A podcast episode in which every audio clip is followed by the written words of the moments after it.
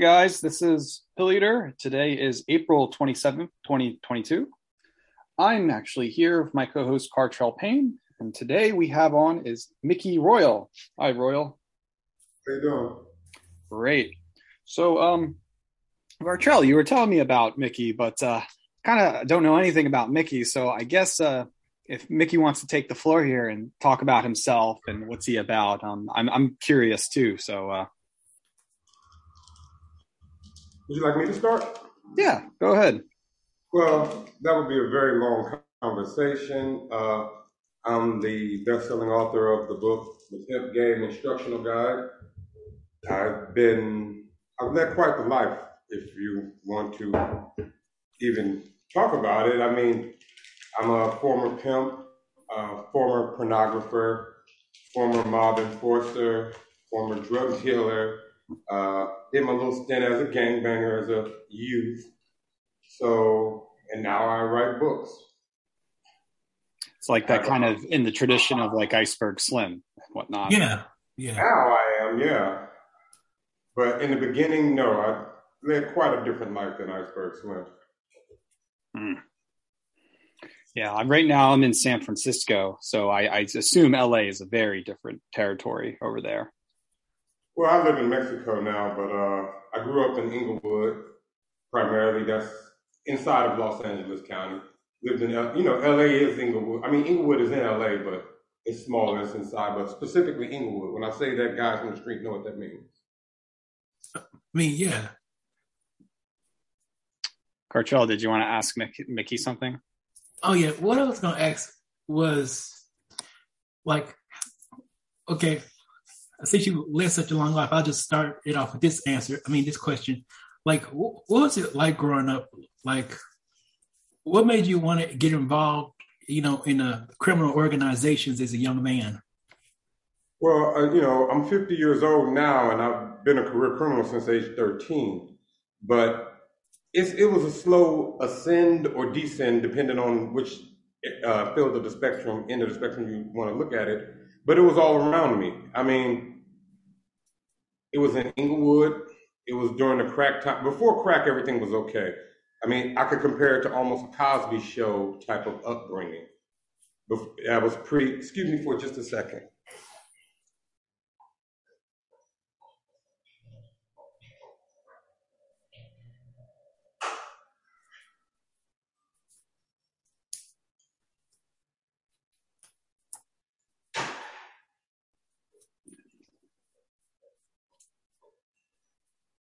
Can you hear me?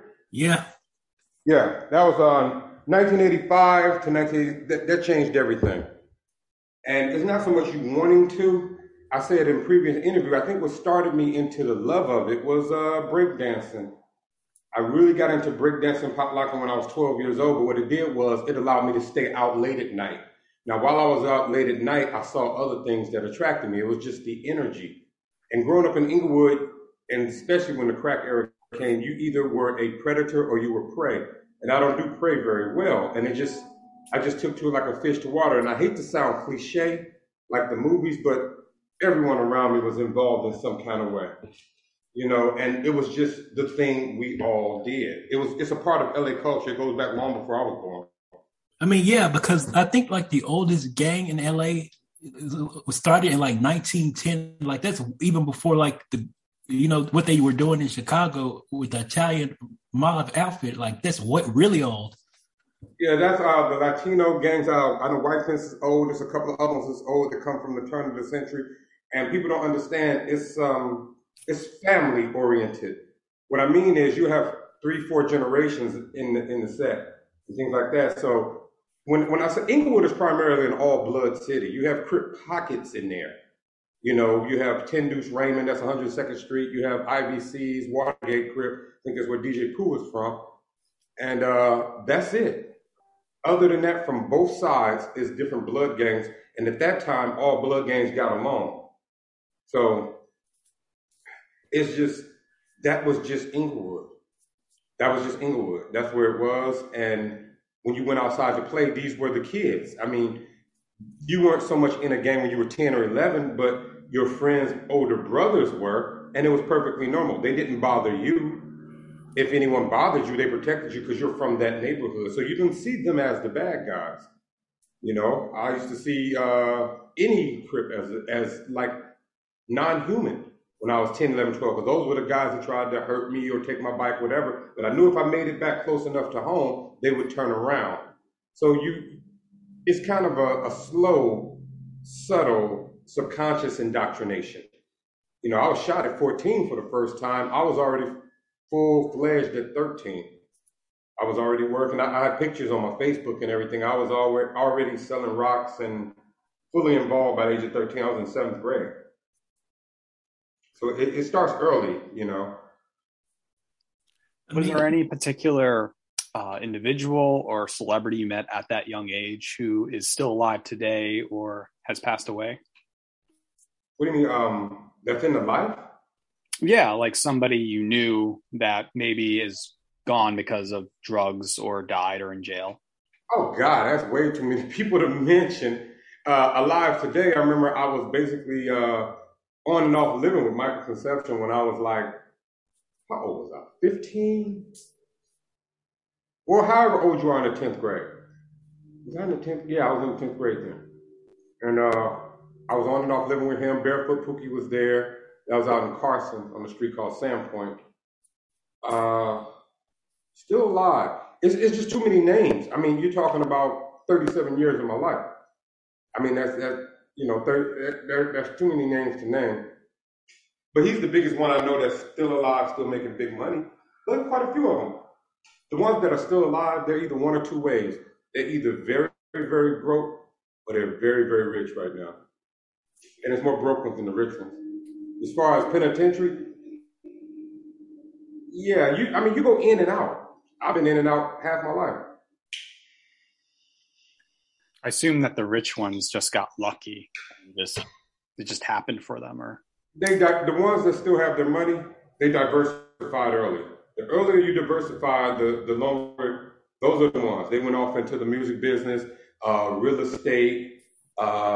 Several of them went into trucking, bought like 20, 30 trucks. They got out. Those were the older ones, not the ones that came up in my era at my age. They're doing that now. But the ones that were like in their late 20s at the time when I was 13, 14, that have money now, they're involved in those kind of things. Some, I know one, he has like an anti-gang and drug thing going on and programs or whatever, but the ones that got the real, real money that I know of, that's either real estate, trucking, or the entertainment field, music business. Several of them went into the music business. Is one being dishonest if they are a part of an anti-gang association, or is it more something positive to have the gang relation? Because there's a lot that associate gang life, and it's good, but I guess being in a gang and then being anti-gang, it seems kind of almost like a self-shame kind of thing. Some of them are sincere. I'm not going to call out any names. Anybody who knows LA, we know who we're talking about, but some of them are really sincere. You do a lot of things in the early gang life. That's why they call it PTSD. People concentrate on the traumatic word, the T word. No, the word you need to concentrate on is post, because you don't feel it until after the fact. When my uncle was in Vietnam and just slaughtering people wholesale, he didn't think about it. He didn't have PTSD. He was doing a job. It was only like 8 years after he came home that the nightmares start, that the drinking start, did the having to go to these meetings, did the crying spells and stuff start? See, it's post, you know, it comes afterwards. So a lot of them, several of them are very sincere about it. I mean, those stories you read, those are real people. Those are not just numbers. When they say, oh, 4 were killed, yeah, it was actual teenagers who ran in that house, tied people up and shot them execution style. And it wasn't their first time because they did it with such precision. You know, they've done this over and over and over again. Well, that's fine when you're 13, 14, 15. You just go home and eat some cereal and you laugh about it. But when you start getting older and you have children that you want to protect and they can't ride their bikes in the same neighborhood that you help turn into this, some people, they really get that guilt and they really get that shame and their programs are legit. You have other ones who have one foot in the gang, one foot in the program, and it's just a con to get money out of the government so they can flip some bricks. But most of them are sincere. They really feel, when they get 50, 55, 40, 45, you really start to feel differently. you know, that friend that died next to you when you were 14, 15, and then you see like his sister go on and get married and have children, and her children have children, you're like, you know, Anthony's not coming back. You know, when I was shot at 14 for the first time, Anthony was shot. He got shot in the thigh, I got shot in the chest, I survived, he didn't. Well, his bullet ricocheted, ended up in his body somewhere. Mine went straight in and stuck there. So that's just how the mob flops. But at the age of 50, I realized Anthony's been dead for 36 years. You know, you look back on it then. So yeah, is it oxymoronish? Yes, hypocritical, I wouldn't say so. That's a heavy word, but it is an oxymoron because some can't handle having one foot in and one foot out. Some can't, it's just so alluring that when you have one foot, okay, you have one foot in the gangs, you have one foot with gang prevention trying to pull them over, sometimes they suck you back across. And I've seen that happen recently. Oh yeah, Mr. Royal, what I wanted to ask was, since you are, you know, a gangbanger, you were an enforcer for the mob, how realistic are shows like The Wire or The Sopranos?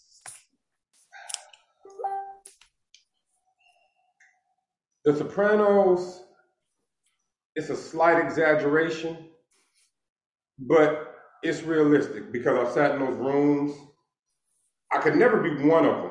I wasn't trying to be one of them, but you can look on my page. I left my main man, my broker. He was like an uncle to me. He just passed away last year from COVID. I think he was in his late 70s, and he was out of New York. And I don't want to get into too much who he is, but I put his picture up there and the picture of us together. It's on my Facebook, you have to scroll down. And funny you should mention The Sopranos. I think his cousin was a high-ranking member of the Cavalcanti family, and that's the actual real Soprano. I think he's in prison on a murder charge right now, but I can't talk about that. But The Wire, that was really realistic. That reminded me of junior high school. You know, I never wanted to be a drug kingpin. Drugs weren't really my thing. I just did it because it was right there. You know, enforcing I started doing early. I didn't work for the Italians until I was in my late 20s. And I was dealing with Russians in my mid-20s, but, you know, in LA, you're gonna run into a lot of different cultures. I was dealing with the Italians for a small part when I was in the trucking business. I had diversified, but when it got major, that was in the porn business. I mean, you can Google names that I put up there that I'm in the pictures with. And, yeah, I saw a lot of, not so much similarities, but almost hand in hand. Almost hand in hand. The Sopranos was kind of an exaggeration, but again, that's back east. The guys I dealt with were on the West Coast. They were from New York, but they weren't in New York. Because when you're not on your home territory, even though they have a faction out there, and LA does have a small crime family, the Milano crime family, which is really a bastardized crime family made up of the other 24 crime families around the Italians around the United States. So you have Colombos in there, you have Lucchese's in there, things like that, or come from that lineage. They can't be as, and forgive my way of saying this, they can't be as Italian as they can freely in New York. In LA, they just look like a bunch of old white men going to play golf. But every once in a while, in the meetings, in the office, because I've dealt with the same ones, some will come in with the slick back hair, the leather coats. And keep in mind, the youngest one at the time was in his mid-50s. So these are older men. But they're all from New York. They got heavy accents. You know, I never heard the word mafia but one time. And that was kind of sarcasm. Vinny used to say, and I assume Vinny's dead now because he was 85 at the time, great shape. So if he's still alive, good Lord. But he would say Cosa Nostra a lot, or our thing. When it came up, I was in the room, you know, and we'd be talking sometime, and that's when he would mention, he would say OC a lot, which means organized crime, in reference to like the Justice Department. But you don't, you know, I never heard him say, well, I did hear a couple of them say, forget about it, but My boss used to say, what are you going to do? You know, what do you want from me? He would say that. We would have these, on Saturday, we would have personal conversations. It wouldn't be business. And we would talk about politics, religion, race relations in America. We'd be very blunt and honest. And then we would get real quiet. He'd go, and he would shrug his shoulders and go, what are you going to do? Let's go eat. And then we'd go eat. We ate like 3 times within 5 hours. It was always soup, you know, stuff like that. Something light, but, you know, things like that. But yeah, the surprise, and The Wire, man, The Wire brought back some memories, even though it's on the East Coast.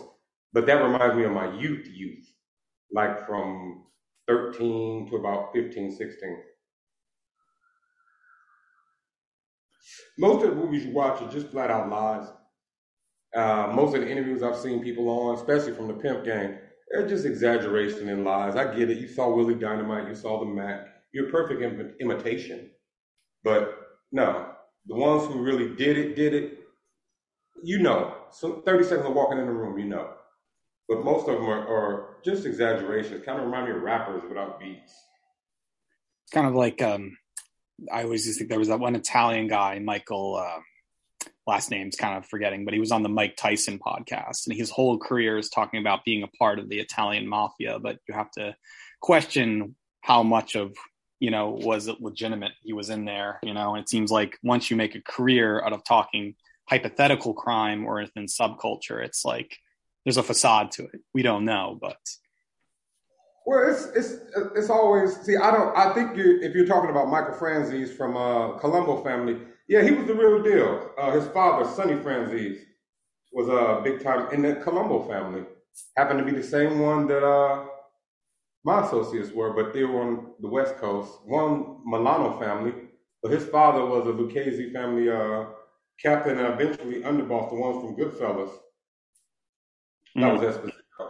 And, if I ever met Michael Franzese, I could write down a few names and he could verify those names because they are who they say they are. I mean, nobody was acting. Sammy the Bull, we know he is who he says he is. But there is a Hollywood element to it. And Hollywood is very, very alluring. You know, in the West Coast, we have celebrity gangsters. I became one. And the Justice Department follows. You know, I have Homeland Security stories. I have FBI RICO trial stories, you know. I mean, if your name is in people's mouths, believe your file is on someone's desk. And that's pretty much the order. So you try to stay anonymous and you try to stay out of the way. I don't take many pictures. That's why I recycle the same. I take them a lot now. I've taken more pictures in the past, I would say 10 years than I have in my entire life. You know, but you stayed off of pictures and things like that, but LA has this allure about the West Coast period and Hollywood being a celebrity gangster, like the Mickey Cohens or the Freeway Ricky Rosses. And once you become a celebrity gangster, you just become a Justice Department target. I've been it several times, you know, knock on wood, I'm still here and I'm out, but. It feels like in recent times, one of the big stories was that Takashi 6ix9ine ratted out on his entire crew back in New York, and so much he now has a hit on him if they ever get to him. And it makes you think about some of the ex-gangsters who will, you know, snitch or rat on their fellow crew just so they can get a little fame or not have a criminal record. And have you experienced that where there's ratting a lot now in 2022? Well, I see that that's the norm, you know. I see that that's the norm. I mean, the rapper gangsters, I don't consider gangsters at all. And you have two different types. You have gangsters with ERS, and you have gangstas with an A that ends with an A. Most of them are the ones that end with A. Now, their murders are real. Those are real people going into the real ground and real family members screaming. But the way they operate, they don't operate as a gang. They operate as like, remember that movie Gremlins, after they fed the gremlin after dark? And how they all were just running through town wreaking havoc. Those are not the men that I dealt with from the age of 15, 16 on. They were always organized, whether they were Black, Russians, Italians, Latinos, not really in LA, but Tijuana a lot. You know, I've been arrested. I did 17 days in a Tijuana jail in my 20s. That's another story. I was smuggling back and forth. I've done pretty much everything as far as crime is concerned. I looked at it as an actual career. you know, but the ratting came about with the RICO and everything. You know, it's an old saying in the federal prison, why do 10 when you can tell on a friend, you know? So, and that's what I loved about the pimp game, because I can honestly tell you, the only time I've ever been ratted on in the pimp game by one of those women was by a woman I never actually met face to face. She made up stories. And then when it started to unravel, the case fell apart. But it was investigated. I was questioned. I was subpoenaed and all of this. And she has schizophrenia, but a lot of the women in the life, they have some kind of mental illness. And her stories got so bizarre, and I could prove that I can't be in two places at one time, and it just fell apart. But any woman that ever worked for me, never. Anybody that ever did business with me, never. If so, I'd be locked up now. Are the stories of getting turned out in LA true? Like, you know, they say these stories of women coming from places like Mississippi and Nebraska, and they're probably rednecks, or they come from the projects and they come to like LA to become a star, but it doesn't work out. I can only talk about what I've seen and personally experienced. Anything else I would have to get from a reliable source or television. I don't use reliable sources. I don't use television.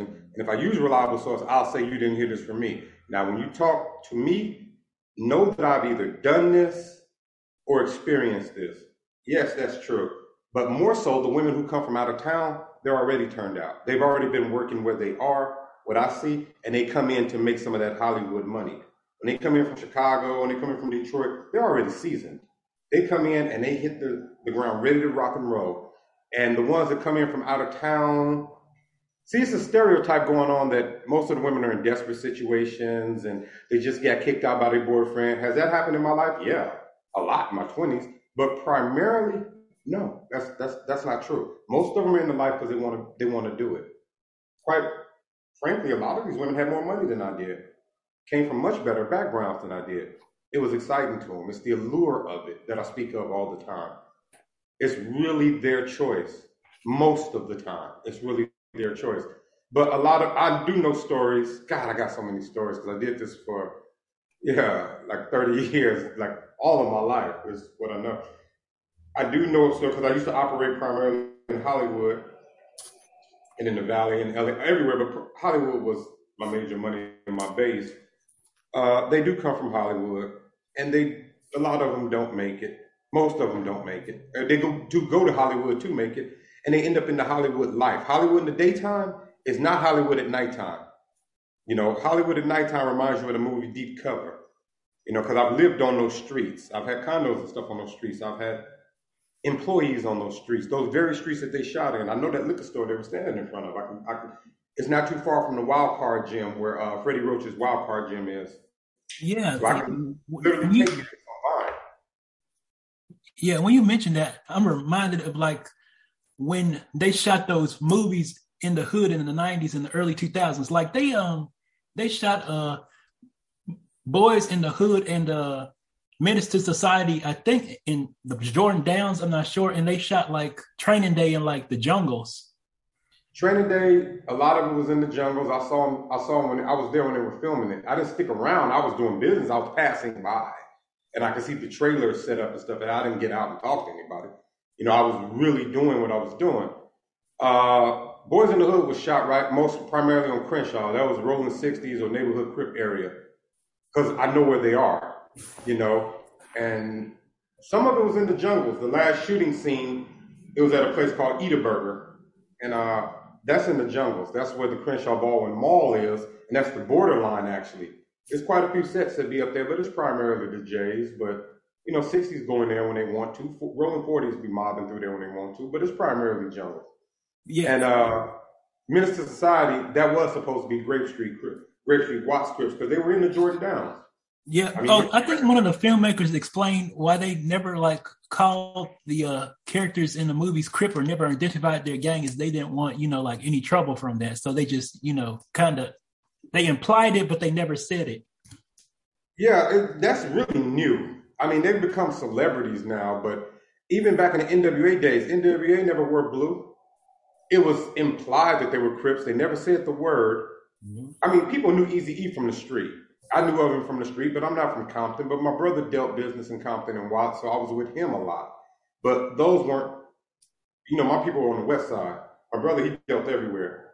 I got to know a lot of people on the east side, but the east side people I dealt with in the business world early on, they were Crips. So you get to know them as people. You know, they knew where I was from. I knew where they were from. We didn't really set trip on each other, but you get to know them. You get to know their families and realize they're just like you. So at that point, I started working with people of like mind. I didn't care if it was blood, no preference. But, yeah. You know what also gets me about like California is like the amount of racism. I mean, you wouldn't think in a state so diverse there'd be like so many like, you know, skinhead groups, you know, like in Orange County and, you know. Diversity, people think diversity is a good thing. Diversity is not integration. People confuse the two. Diversity, because there's so much diversity in LA, every group is represented. I've never dealt with Ukrainians. I haven't seen any. And I had one Ukrainian woman. I used to call her Russian, and she would correct me and say, Ukrainian. I said, look, sweetheart, I'm selling you in Hollywood for $3,000 a pop. I said, no one knows where or what Ukrainian is. You have to say that you're Russian because it's more exotic. I can sell that. Like if you're English, don't tell people you're English. I can't sell that. Say British. I can sell that. British raises your price. English does not. That's a muffin. I said, so I'm marketing you a certain way. But because there's so many groups, you know, Little Armenia, you have Chinatown, you have Koreatown. They become almost like football teams. So it ends up with the reverse effect. That's why it's so racist, because they all think of the NFL with a bunch of teams competing for the Super Bowl. So they're at each other's throats. No groups get along. You know, Armenians and Russians, they don't get along at all. I did great business with Russians, still have ties with them. Armenians, the first time they called me to a meeting, it ended with insults. The second time, it ended with gunfire. I won both times, but I was invited both times. I felt more of a undertone of racism when I dealt with certain Armenians, as opposed to with the Russians. I didn't feel any of that at all. Nothing whatsoever. I mean, we just did business. I felt that they were more military, you know, as opposed to like dealing with the Italian mafia. It's more like family oriented, like you see on the movies. The Russians were more, they just remind me of guys who used to be in the army, you know, but LA, I've, you know, done time in Tennessee. I have relatives there. I did 11 months, 29 days there on a attempted murder charge. That's a long story because so little time, but again, I have a lot of key family members in Memphis, and they have connections, and that was the best deal I could get.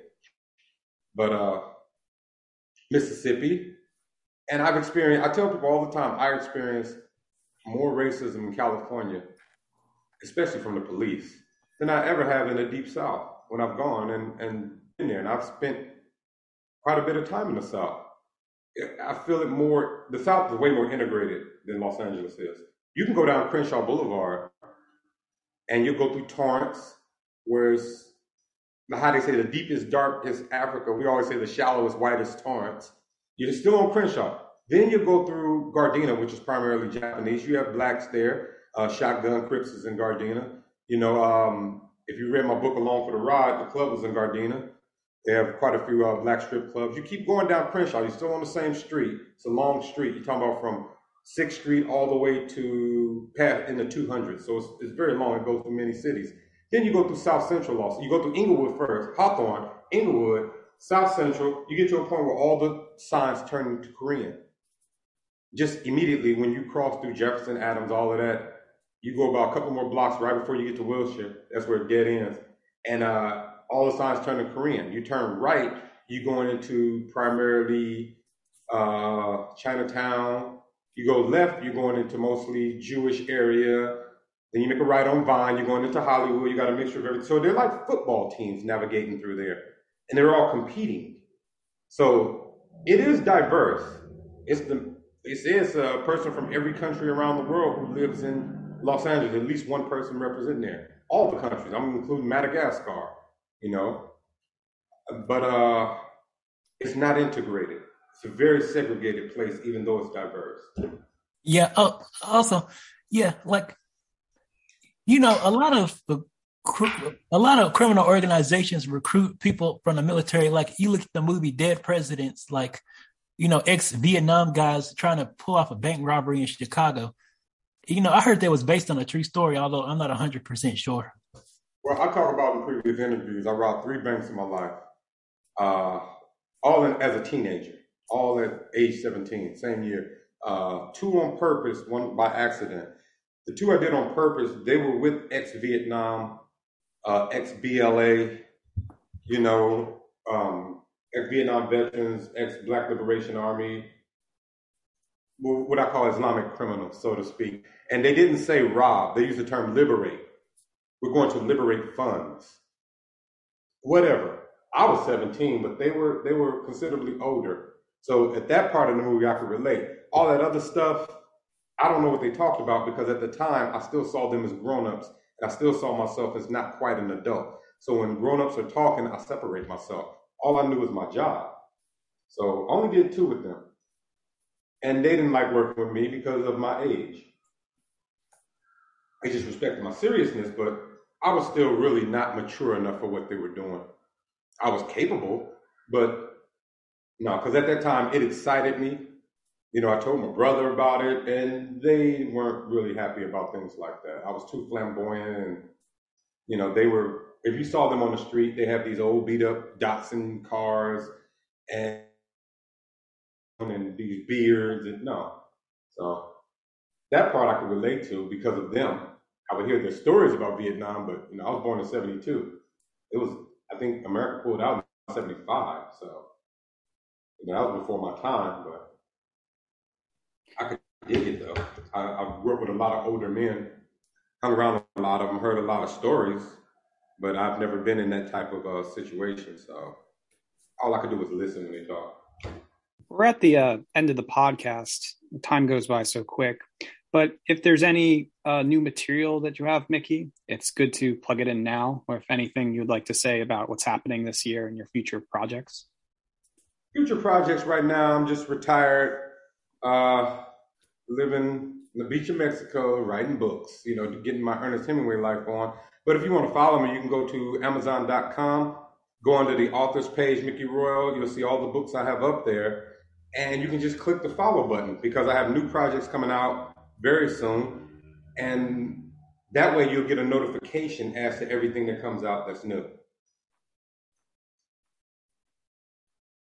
Cartrell, is there anything else you would like to ask? Well,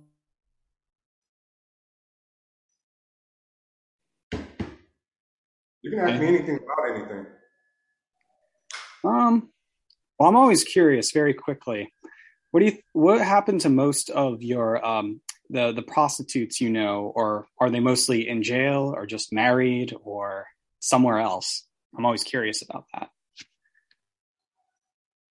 Right now, I only know one who actually did prison time, and that's because she hooked up with some knuckleheads and was transporting some stuff back and forth across the country. She got busted. Other than that, they're either still in a life, and I would say that's about 25%. Most of them have gone off and gotten married, and people do not know about their past lifestyle. Now, the ones who did pornography, they're about 50% still in a life, and the other ones actually have gone off and gotten married. I don't know too many single ones, put it that way. They're either married and doing the what's her name, Claire Huxtable thing, and have squared up, or I get calls periodically about opening after hours, stuff like that, and some I know in their 40s, even in their 50s, they're still at it. You know, they've gone into this generation as far as the webcams, the OnlyFans. I mean, yeah, you got a great point, because I think Nina Hartley only just recently retired. Like, she's been in it since, like, the early 80s. Like, dang. Yeah, she knows my boss, my former boss, Michael Esposito. That was Gentleman's Video. But that's I mean, he goes back to the 60s in the game. So, you know, they all knew him, and I met them all, and they all came through there. You know, it's other stories. I guess we're out of time, but it's so many stories. You know, certain politicians, I don't want to name their names, but when they want to be with porn stars and they coming from out of town, these women, they're not their real names, and they're not listed in the phone book. And this is before Facebook and things like that. So what they would do is, and they didn't want a history like that. They pick up the box cover of the DVD and they call that number on the back. That number's my cell phone.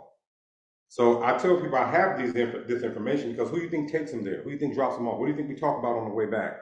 I said, you don't think we gossiped around the water cooler? I am the water cooler. So we're talking about thousands of prostitutes within over a 20-year span, including porn stars, with stories every day. And sometimes in books, I have to combine the stories because there's just too many of them. You know, I did this my whole life. So, you know, there it is. Well, it's nice to talk to you, Mickey Royal, and I hope to read some of your books, too. I'm very fascinated. Yeah, the Pimp Game Instructional Guide and the Second Pimp Game are both on audio. They're at audible.com also, so you can drive in your car and listen to them. The rest of them are going up, you know, as we speak. So I see most people like to listen to them now. You know, they're available in ebook, audio, and paperback. But I see that most people really like to listen to them, and I would love for you to invite me back anytime. You know, I have tons of stories. Absolutely. But, for sure. Absolutely. Yes. This is for youtube.com/pilleater and as well pilleater.substack.com. I want to thank Mickey Royal and Cartrell Payne. Thank you. Thank you. It's been a pleasure.